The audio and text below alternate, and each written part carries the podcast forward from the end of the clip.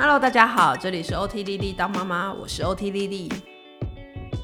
先。跟现在讲，如果人家问你该不该请育婴假，你都会怎么回答的问题？该不该请育婴假？我觉得我们还是要 practical 一点，就是经济状况的许可之下，你请育婴假，你心里还不会负担很大。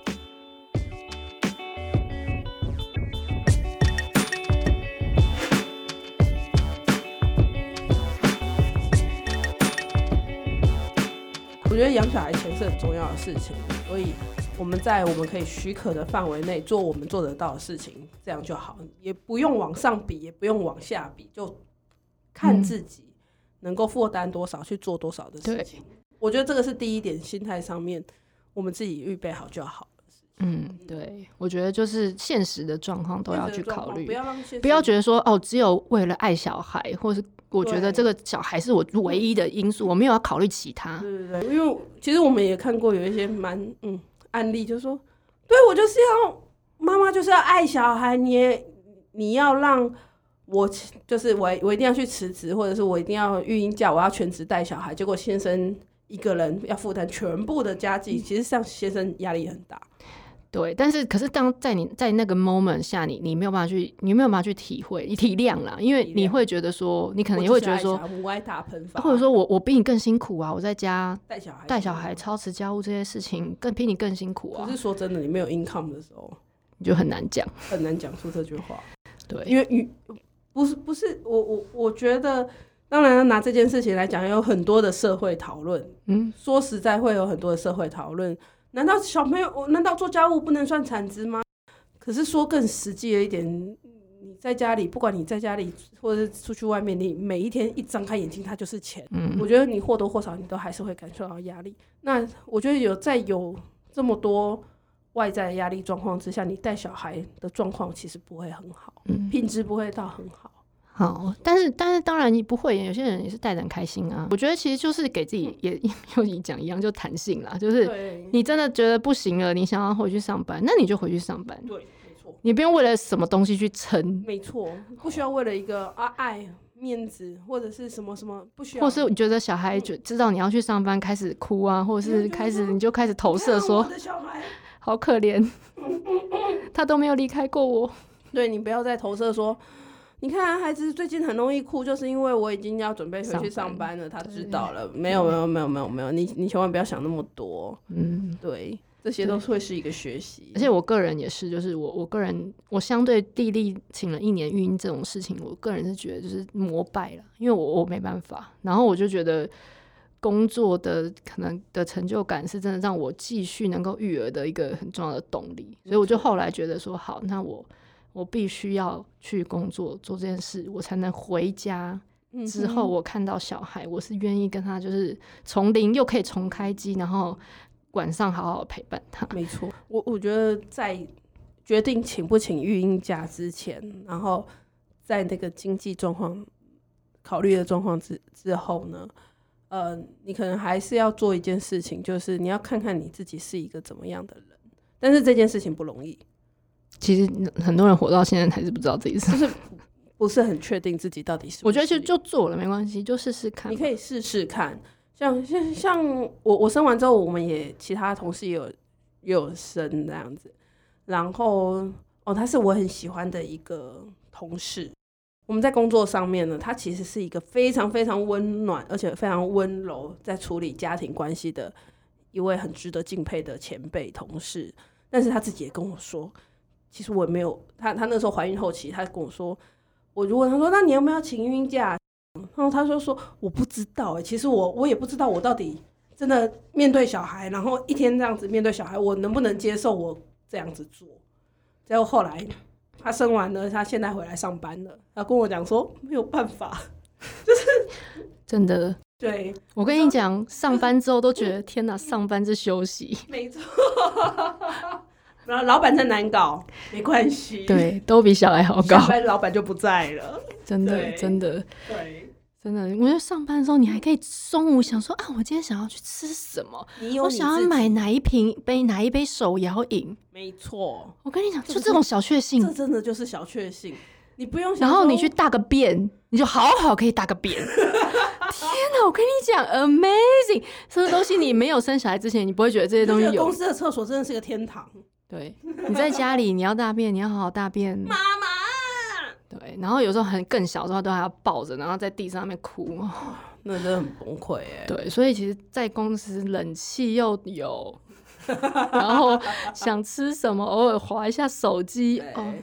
啊，这个是比较好笑的，可是可是其实，在工作当中，你你可以有一个成就感啊。对，而且我觉得就是你跟成人的对话，那时候我就是很想要去那个便利商店跟店员聊天，你不然你一整天跟一个不会讲话的人，你真的会疯掉哎、欸。真是，我觉得育婴假，嗯，其实我们还是要回来育婴假。然后我觉得啊，然后我觉得就是另外一半就是尊重妈妈的决定了，然后也不一定是妈妈可以哄爸爸。对，那如果爸爸要请，妈妈也要尊重。他的决定嘛，然后两边互相支持，真的是两边要互相。对，然后我觉得不管也不，我们今天在那边就是在那边闲聊，也不是说工作就是一定真的比顾孩子轻松，也有很真的很辛苦的爸爸，就是或者是很辛苦的工作。对，我觉得真的就看你自己，你自己的状况，你去衡量一个这样就。你们两个都觉得舒服的状况之下，你们一起来决定这个决定。有的时候妈妈带或者是爸爸带。不见得有哪一个好或哪一个不好，因为呃，爸爸妈妈各自的特质不一样，养养孕育出来的孩子的状况其实也会不一样。嗯、那其实大家呃，就是胡须章他有请一年一育婴假，大概是重基哥一岁两个月之后，他他开始请一年。有啊，我都听到他说，嗯，什么当兵都没有这个累，这是。他就说，当兵还有可以馒头可以数，育儿根本没有馒头，每天都是一个黑暗的隧道。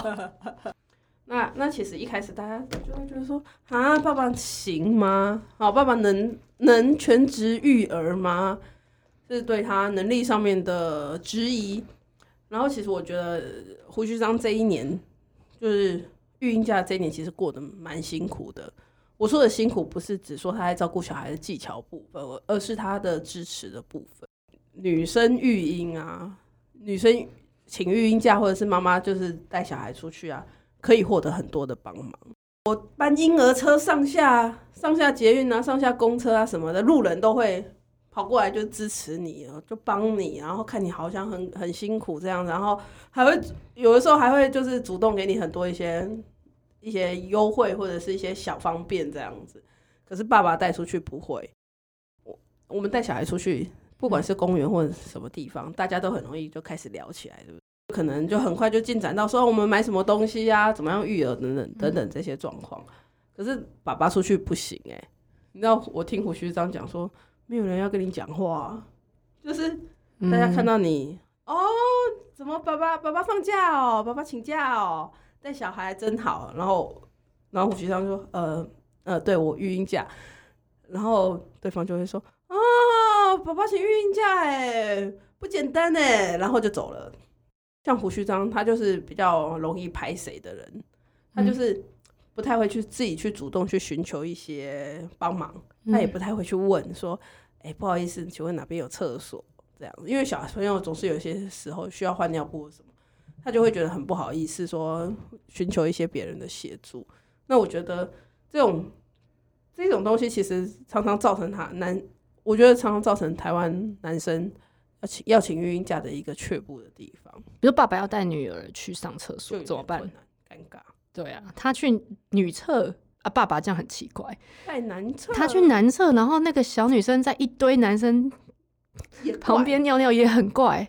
他去残障厕所或者。残障厕所可能是唯一好一点的，对，对。但是问题是，很多时候如果没有残障厕所的话，他其实是没有任何一个其实没有那么选择。但是如果妈妈带了一个小男生进去女厕，其实大家就觉得还好，对，对，而且大家就觉得没事，对。所以我觉得其实真的是有一些不友善的地方，资源上面真的不友善。然后像换尿布，很多尿布台尿布台都是在女厕，对。我想说是是怎样这样子？所以其实也有时候也不是他们不愿意帮忙，就是他们这个有点尴尬。我觉得我们的那种。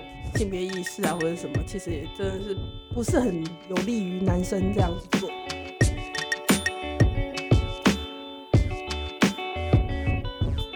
今天的闲聊就到这边，欢迎你给我们五颗星，这样我们才有办法继续讲下去。